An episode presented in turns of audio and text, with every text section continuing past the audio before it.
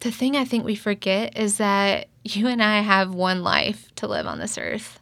Um, if you believe in reincarnation, it's awesome because we have more. but right now, we know we have one. Mm-hmm. What are we going to do with our lives? Are we going to open our hands? Or are we going to clench our fists um, and try to cling to our own security? This is Lindsay Krinks. Lindsay is Education and Street Chaplaincy Coordinator at Open Table Nashville. Compassion is good for us. Bitterness sucks. Skepticism eats us alive. Cynicism will rot you out. But compassion and kindness and generosity and justice, all of these things bring us life. Lindsay is inspiring to say the least. I was moved many times over the course of our conversation, and later she'll tell us about how hypergentrification in the city is affecting homelessness and creating increasing levels of economic stress in tenants. Oh, this is Nashville Demystified. I am Alex Steed. In each episode, I talk with someone who hasn't been here in the city for all that long about a subject I'm hoping to look into further. That person this go is going to be Sarah Marshall, and I'll get to her shortly. Um, I then talk with someone who's been here longer and is an expert on that subject that I'm exploring. And in this case, that'll be Lindsay. We'll revisit her later in the episode. Quickly, please subscribe to the podcast wherever you listen. Consider giving a review if you can and sharing with a friend. We're on Instagram and Twitter at Nashville Demystified. We're on the software equivalent of Fred Durst, that is Facebook these days. And uh, if we could have a profile, I don't know, uh, back on MySpace, I guess we would, but it's not that time anymore. If you have any feedback and you want to send that to me directly, or if you have an idea for a future show, you can reach me at podcast at knack-factory.com. That's podcast at knack-factory.com. Before we get to Lindsay, uh, we should introduce this week's new Nashvilleian. I guess I should say fleeting Nashvilleian. This is Sarah Marshall.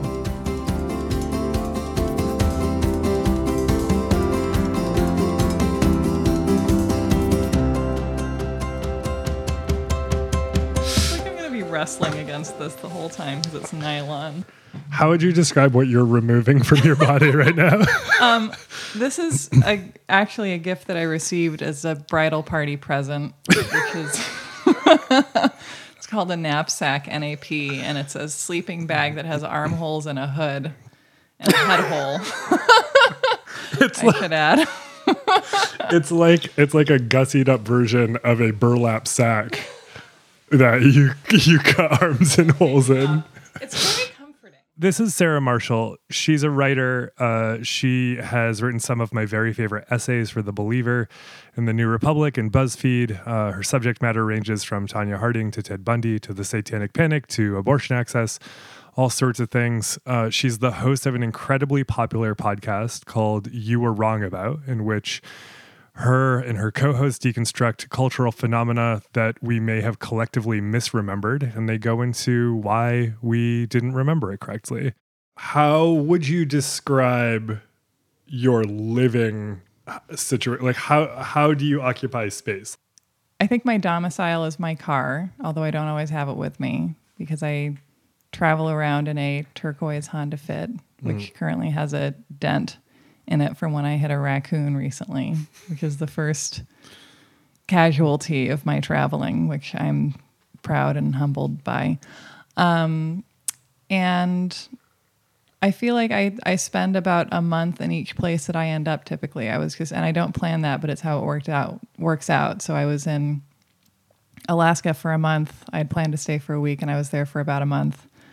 I'm going to be here for about a month. Uh, feel as if I'm operating in a kind of way of traveling that's sort of I, there are people that I know in different parts of the country and they have households and places up, open up in those households where they would like someone to come and, and be and I get to be that person.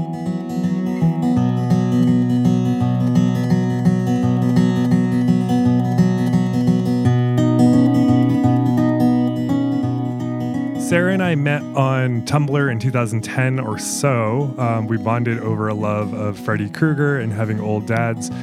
She is living at my house in East Nashville right now. She's researching the Satanic Panic, but she watched my dogs for a bit while I was traveling, and she uh, uh, is sort of living here temporarily.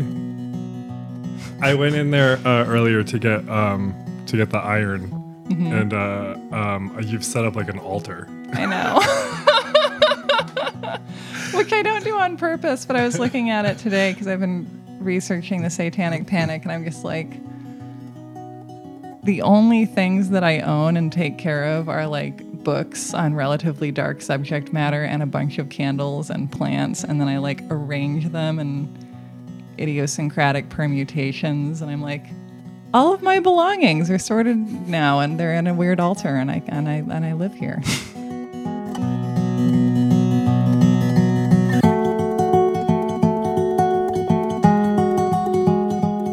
I asked Sarah where her initial fascination with Nashville came from. And like so many things we both love, it began with a movie. Oh, and, and by the way, there is going to be a substantial spoiler ahead for a movie that's been out for over 40 years. So once you realize what's happening, um, you might want to, if you're trying to avoid it, still skip ahead about two minutes and 10 seconds uh, uh, in case you want to miss that.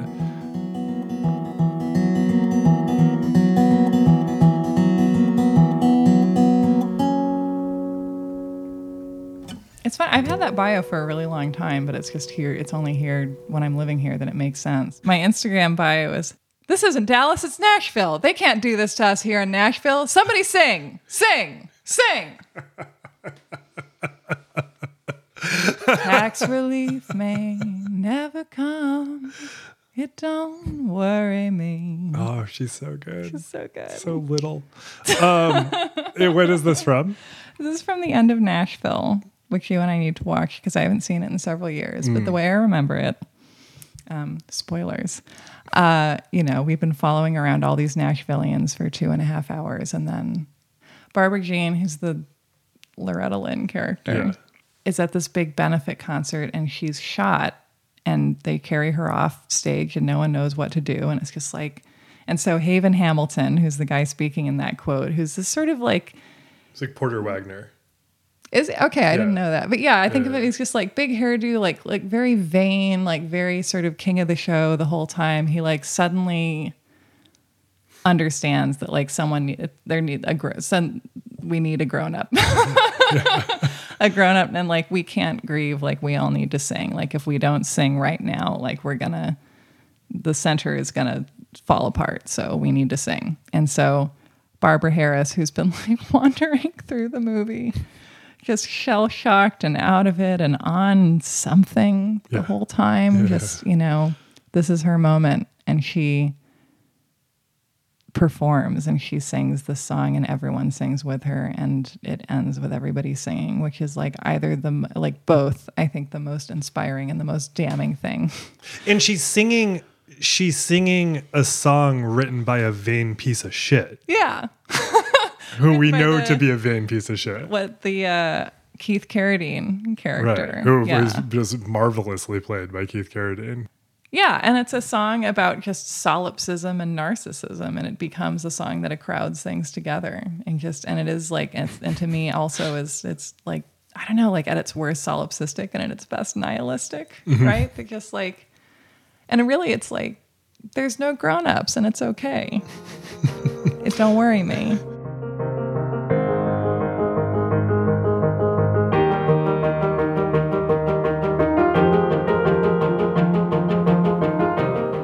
Like so many of Altman's movies, Nashville is about so many things. It's about fame and vanity and image, but it's also about the tensions that brew in a changing city. The same character Sarah quoted earlier says to a session musician within the first five minutes of the movie, Cut your hair, you don't belong in Nashville. So, in preparation for talking with Lindsay Krinks about tenant issues and homelessness in the face of hypergentrification, I asked Sarah to talk about the development she's seen in her short time here. okay, so we're on a cul-de-sac, and there's, I think you said earlier, seven houses on each side, something like that. And so there's two houses, most of two houses at the end of the street that weren't there a week ago. Mm-hmm. And people who were moving out of the house across the street yesterday, and some ladies came by as I was sitting on the porch today to ask if the place, the other half of this duplex, is for rent. so we're like here at the moment that like this street looks different now than it did two weeks ago, mm-hmm. and it looked different then than it did a month ago. Oh, and uh, a super quick update since recording this, uh, which was only a couple of weeks ago, another house has been torn down and two additional houses uh, are nearly uh, built um, on top of the ones that Sarah described here.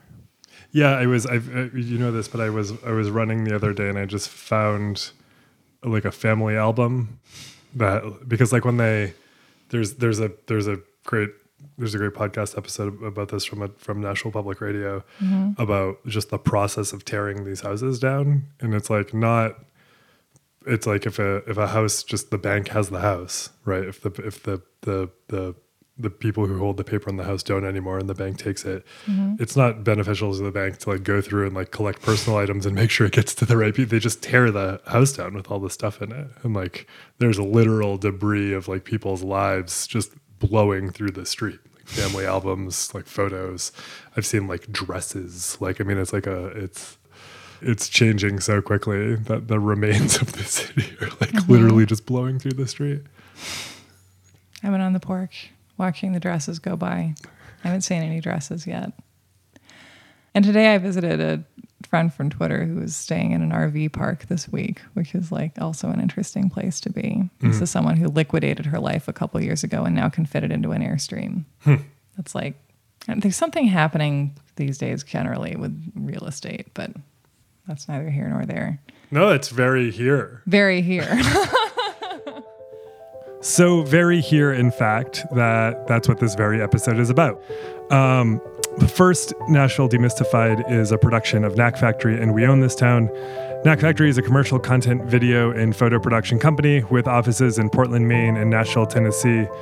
Working with clients large and small, from manufacturers of world class baby strollers to groups that advocate for the land rights of fishermen. Uh, resonant, moving, and concise visual storytelling is Knack Factory's specialty. You can find out more at knack-factory.com. And We Own This Town is a collective of podcasts produced for and by Nashvillians. I'm especially fond of Band Splainer, uh, which is hosted by Olivia Ladd, who's been on the show in the past talking about John Hartford. In the most recent episode, she dives into the illustrious career of New Order. You should check it out. So, again, you heard from Lindsay Krinks at the beginning of the show, and you're going to hear from her again. One thing I want to say right up front about this is we're going to get into homelessness and issues facing renters here in the city, and some of those issues are heavy, but damn, did I luck out on connecting with Lindsay. So, for a person who has devoted her life or a, a large chunk of her adult life to working on some of the hardest issues facing the city, Lindsay speaks with light and joy in a way that's immediately inspiring. The prognosis for the issues that she's talking about is not immediately great, and she acknowledges that. But in speaking, uh, she manages to empower and inspire while also being incredibly real.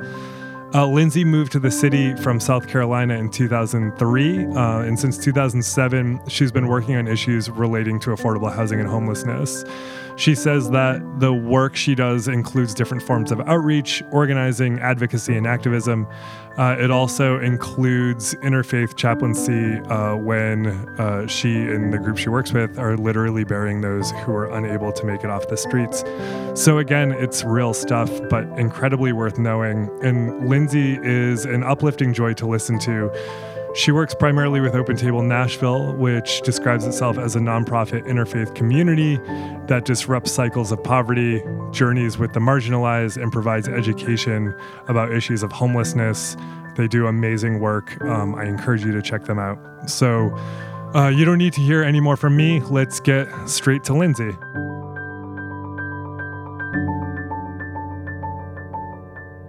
So I moved um, to Nashville from South Carolina in 2003, and um, you know, when I was in a living in a small town, I kind of bought into the myth that people who are on the streets have done something to be there. They've kind of they kind of deserve their plight. Um, when I got to this city, Um, and I started meeting people on the streets when I started seeing that there are not only personal issues um, that people become unhoused, but there's also much larger systemic issues issues of justice, issues of affordable housing, issues of criminalization. When I started seeing that, I um, couldn't look away. You know, a lot of my friends were going on mission trips to third world countries.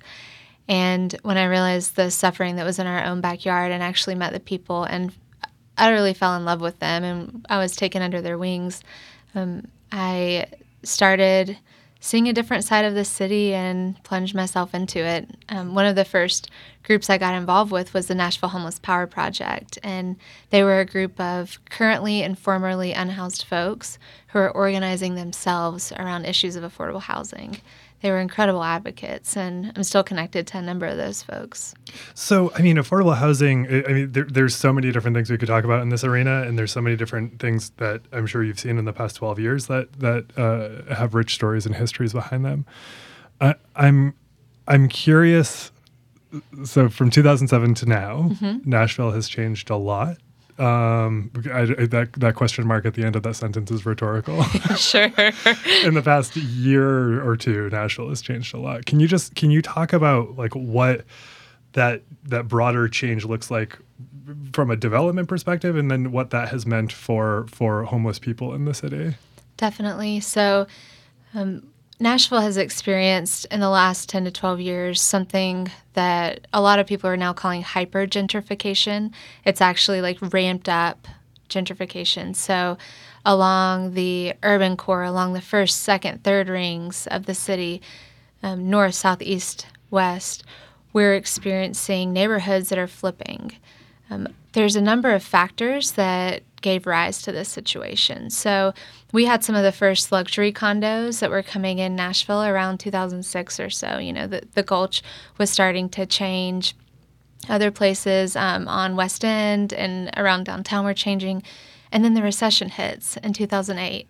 And foreclosures just spring up everywhere. They sweep through the city, often through poor neighborhoods, often through black and brown neighborhoods, disproportionately affecting folks of color. And the bank comes into ownership of, you know, thousands of homes. So what happens from there is that a lot of those homes are sold off on auction, right? Mm. And these private equity firms and groups and corporations buy those at very cheap prices then they either flip them and ramp up the rent, so they're making a large profit for their shareholders and investors, or they're selling them off to other corporations who are going to do the same. Because at that point, housing isn't a public good, it's a commodity, mm. a private commodity to profit from. So we see that sweeping across the city, and at the same time, you have this kind of exodus from the suburbs back to the urban core, right? Mm. So those factors are displacing tons of folks. And we go from in 2000 having a 2,000 unit surplus of affordable housing to 2015, a few years ago, when we had a deficit of 18,000 units. Hmm. So it's this huge flip, right? And we're projected to have a deficit of 35,000 units of affordable housing by 2025. So mm. this is huge problem. There's a lot of factors at play. How does this impact the work? What does that actually mean on the ground for people who you're working with? So that means an increase in homelessness, right? We have families that have lived here for decades and generations who are being pushed out of their homes by rising property values. We found mothers in storage units with their children. We see families in cars all the time we have more campsites in Nashville. And because of the over criminalization of folks on the streets, people are moving out of Nashville and we're finding camps um, further away from resources and further out those main corridors from downtown, right? So these are folks that sometimes die or get frostbite in the winter when people can't reach them or don't know where they are. It makes our work incredibly difficult, not only in reaching the vast amounts of people who are now being pushed deeper and deeper into the woods, further and further out of reach. But it's also really difficult to rehouse folks so we one of our specialties at Open Table Nashville is helping people get from the streets to housing. But when you don't have housing units to put people in, and our people are literally dying on waiting lists, we're burying more people than we've ever buried before because they're just wasting away on waiting lists. Their bodies can't make it. Um, it's incredibly difficult, right? So it's it's a pretty bleak situation. Um, we know that the fastest growing demographic of folks experiencing homelessness in the United States is children. So this is affecting families too, and the folks that are elderly, disabled, that kind of thing.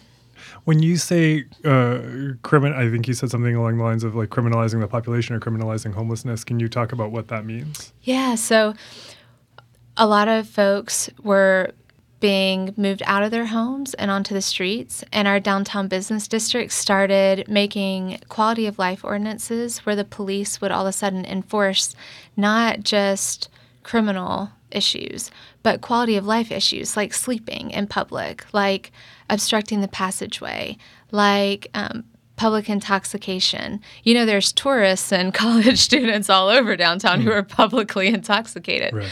And the police would cross over those folks and not talk to them at all and find our guy that's sitting on the bench self medicating the voices he hears because mm. he can't get the medical attention he needs and mental health care. And they'll arrest him for open container public intox.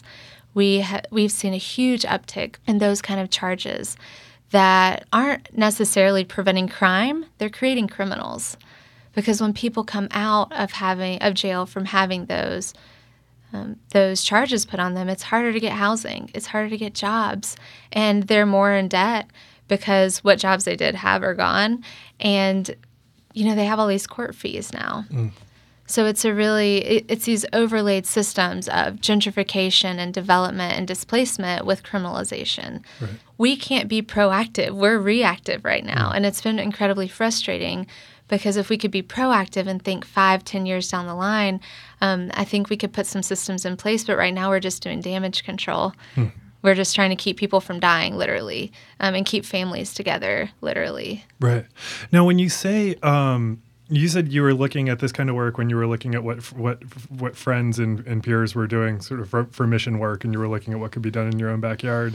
I know there are sub, obviously substantial communities of faith in nashville and there's substantial communities of people who just want to do something that's the right thing you know? Yes. and you make such a good point in that like this is an issue that is here and this is an issue that is like that is tangible and not um, you know it's not in the abstract.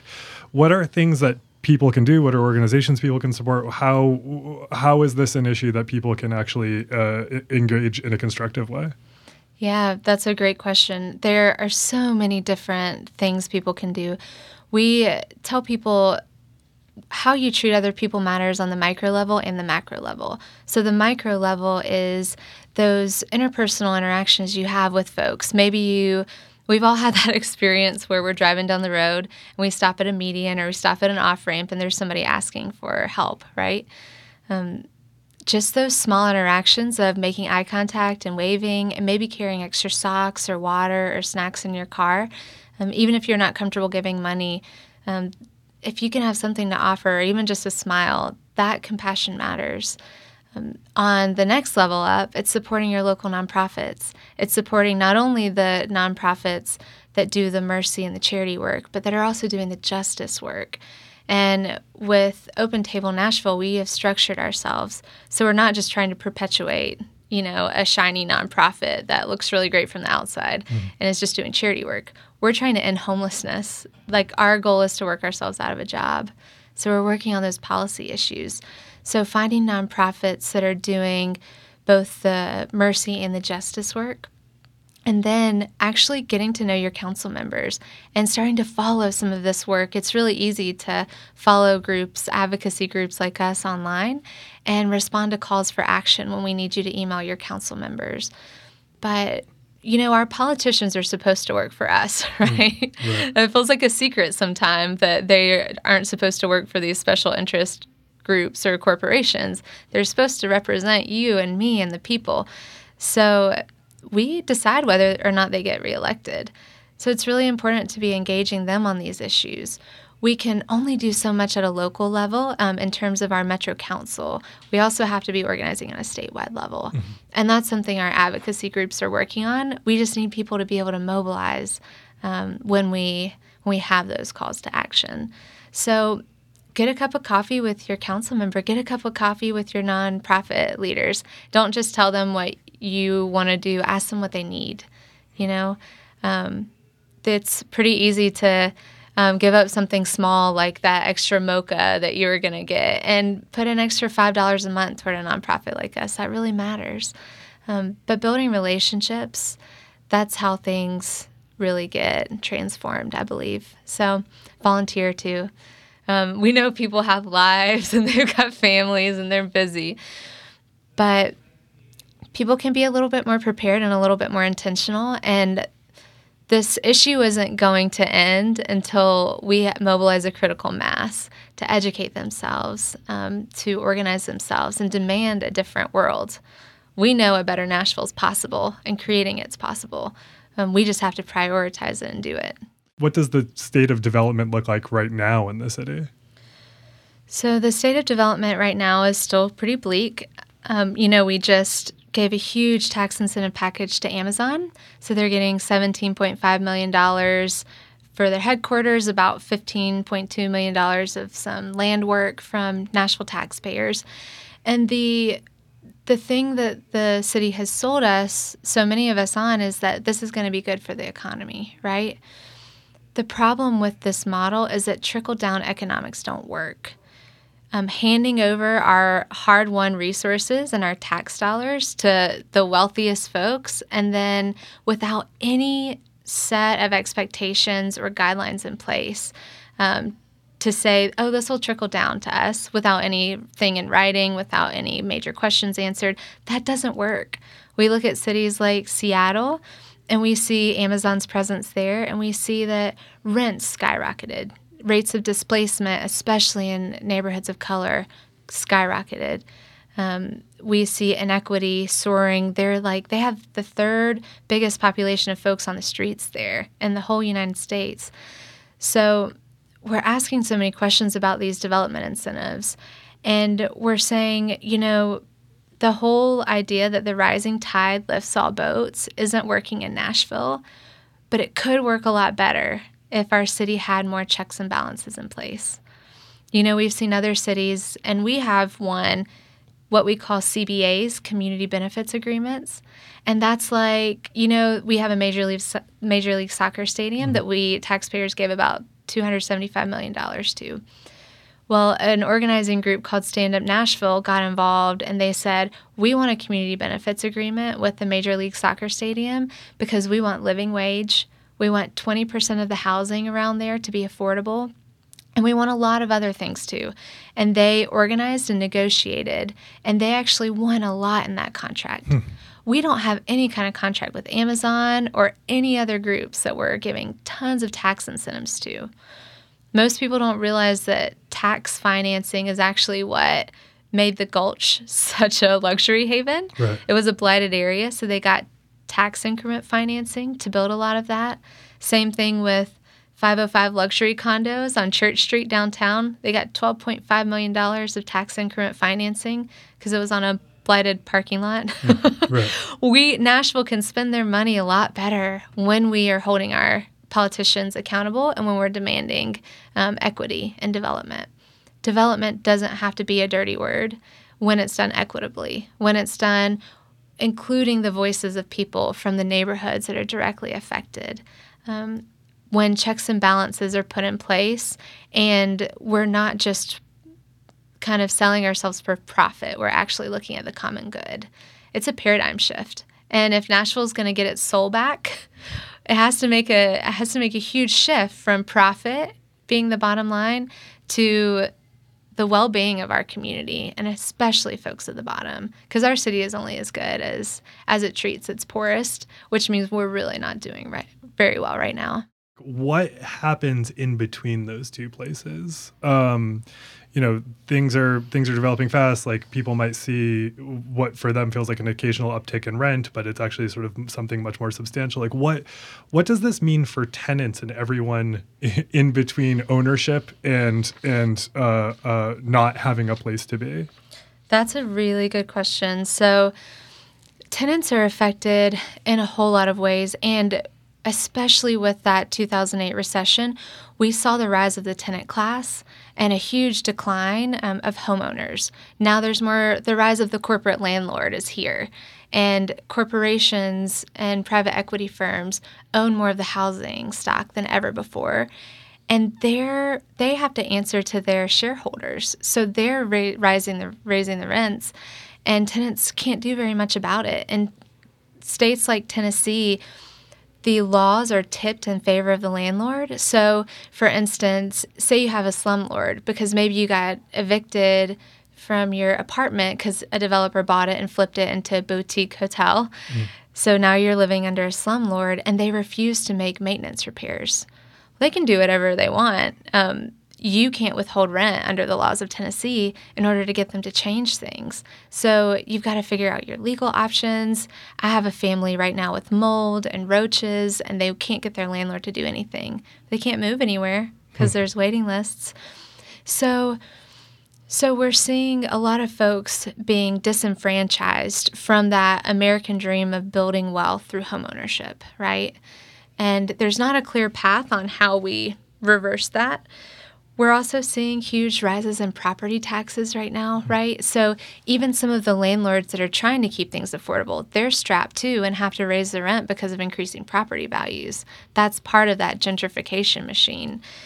And I get really frustrated. Have you ever heard people say, you know, but isn't gentrification good because it mm. makes neighborhoods nicer and safer? Right. We hear that a lot. But what I want people to understand is that the term gentrification comes from the root word gentry, which is the ruling class. Mm. Gentrification is the return of the ruling class to take back the land and the property and the resources from the lower class, the peasants, the serfs. It always involves displacement. Development can be equitable or not. It's more of a neutral term, right? So we right. can have equitable development that raises that bar for everybody. That's not what we're seeing here. We don't have the checks and balances for that. So who ends up getting the short end of the stick? It's your tenants. It's your your people of color, it's your folks who are elderly, it's the marginalized communities. And that's an issue of justice. So we've got to do better on those things. Do you remember the first time that it resonated with you where uh, people who are people who are homeless did it isn't wasn't necessarily because of a decision that they made. Like oh this could happen really to to anyone. Yeah i want to tell you about my friend ken. Um, he died several years ago but when i met ken he was downtown in a wheelchair and he couldn't speak and he couldn't walk because of a tumor growing on his spinal cord. Um, i got to know ken because he wrote help on a piece of paper and he held it up to me and so we started writing back and forth on his paper. Um, and I would talk and he would write, and I would talk and he would write. Ken grew up in foster care. He was beaten by his foster parents. He lived in a basement for a while and was confined down there. He um, finally found somebody that would kind of help support him, but you know, from the age of nine, he was unhoused, moving through the foster care system and then aging out. He worked for a while, and then health issues completely struck him down. He had no community, he had no family. He was born into this world without the safety nets that you have, that I have, that so many of us have. And he was a survivor. He wasn't just a victim. Like, he was wheeling himself around downtown, asking for help and advocating for his needs. Um, he, I remember some of the early days, he would say, I'm a nobody, I'm a nobody. He would write that down on paper. We kept saying, Ken, you're somebody, like, you matter to us. And finally, um, you know, he was put on hospice care about a year and a half after I met him, and we became his family and his community. We took him to his appointments. We set up the um, hospice care at his hotel. And by the end, he was writing down on his paper, I'm a somebody. I'm a badass. We're like, yeah, Ken, you're a badass. We love you, man. He was like, he found community through that. Yeah. Um, the thing people don't realize is all of us are a couple tragedies away from horrific places that we don't want to think that we can go. Mm. I had another friend, George, who died recently too. Um, his wife and kids were killed in a um, in a crash. So a drunk driver um, hit them head on and completely killed his family. Mm. And he never was the same after that. He got in housing his last few years of life. But we just don't realize natural disasters, terrible tragedies, um, huge health issues when, you know, the health insurance thing is everywhere right now. Mm. These are issues that can affect all of us. Yeah, it's, I mean, I, I, I always wonder, including myself, like how much a reluctance to just look at you know look at someone who is asking for help in a median or or wherever you encounter people like i try to be as you know empathic as possible but mm-hmm. but i wonder how much the um, tendency to avoid eye contact or avoid engagement is about avoiding your acknowledging how closely you know close to your reality that actually is. Yeah. We run from being vulnerable right? Mm. We we try to um, secure ourselves and pack insulation around us in our lives and what that insulation does too often is that it separates us from each other. We at Open Table believe our liberation is bound up with the liberation of the people that are cast out, literally. Like we cannot be free until people that aren't free in our city and in our world are free. And that causes us to work for collective liberation. It causes us, when the temperatures drop, um, at, in the coldest nights of winter, we're out on the streets doing outreach, getting people into shelters, um, calling the ambulance when we find people with hypothermia. And we're building relationships because, you know, it's really easy to dismiss the people we see, but their stories are so compelling and unique to each person. We have no idea, no idea what people have experienced. So easy to judge a book by its cover. But what I've found is that I've actually been transformed by my relationships with people who are unhoused and how radical they are in their hospitality toward each other. I've seen more hospitality in our homeless camps in Nashville than I've seen in most of our churches. And I work in churches every day, sure. um, work with the faith community. So, yeah. Did, what, do, what do you want people to know that, uh, you know, maybe what you're most excited about with the work that you do or with, with the populations or the stories that you encounter? Like, what do you wish – more people knew, especially people who think that they have this thing figured out? That's a really good question. Let me think. There's so many things. You know, I remember when I was a college student and I was literally planning to have a very comfortable life for myself. I wanted to be a physical therapist and have vacation time and have a good salary. And physical therapists are great, right? Mm-hmm. But that w- I was running from something else I was being called to. So I want people to know that they can make a difference. And I want them to do something about it. You know, if people are listening that have money, like don't feel guilty about that. We want you to channel that into action and channel that into equity. Like our society is inequitable, which means that we're not all starting off in the same place. Um, so those of us who have more, more is demanded of us in order to work for equity and justice and be a human, like in, in this city, in this in this world. We've got to do a little bit more. People can go online to opentablenashville.org or follow us on any kind of social media. We're everywhere. And um, we have newsletters and we keep people posted on calls to action, and people can support as monthly givers. We also are always trying to point people to learn more about other groups like Stand Up Nashville, who's doing a lot of work on equity and development in our city. There's with tenants that are struggling, we're really trying to point people to legal aid and the Tennessee Fair Housing Council right now. And, you know, the point is if you're living in this community and if you're benefiting from the growth, like so many of us are, we have to be taking steps to give back and you can do that in a lot of different ways. If you have money, give money. If you have time, give time. If you have both, give both. if you have a big network, get them mobilized and get them involved. We'll do education with your group. Um, we'll meet you where you are and help you try to figure out that next step. But certainly, um, if you're benefiting, get involved and follow us um, on social media so we can keep you posted. Excellent. Thank you so much for coming to talk Yeah, about this. I really for- appreciate it. Thank you so much for having me and thanks for talking.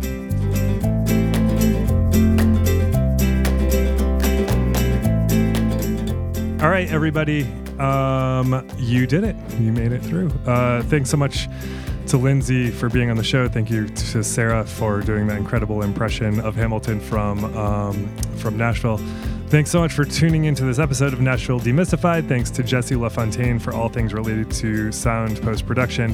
Hey, each episode has a show specific illustration provided by my longtime friend Tim Burns. They are great. I want you to check them out. Look at the website. Um, I am pretty sure next week's going to be about the history of hee haw. Uh, if you have any suggestions regarding topics you want us to cover, get in touch in any of the ways the internet makes possible. Nashville Demystified is presented by Knack Factory, and we own this town. Thanks again for listening.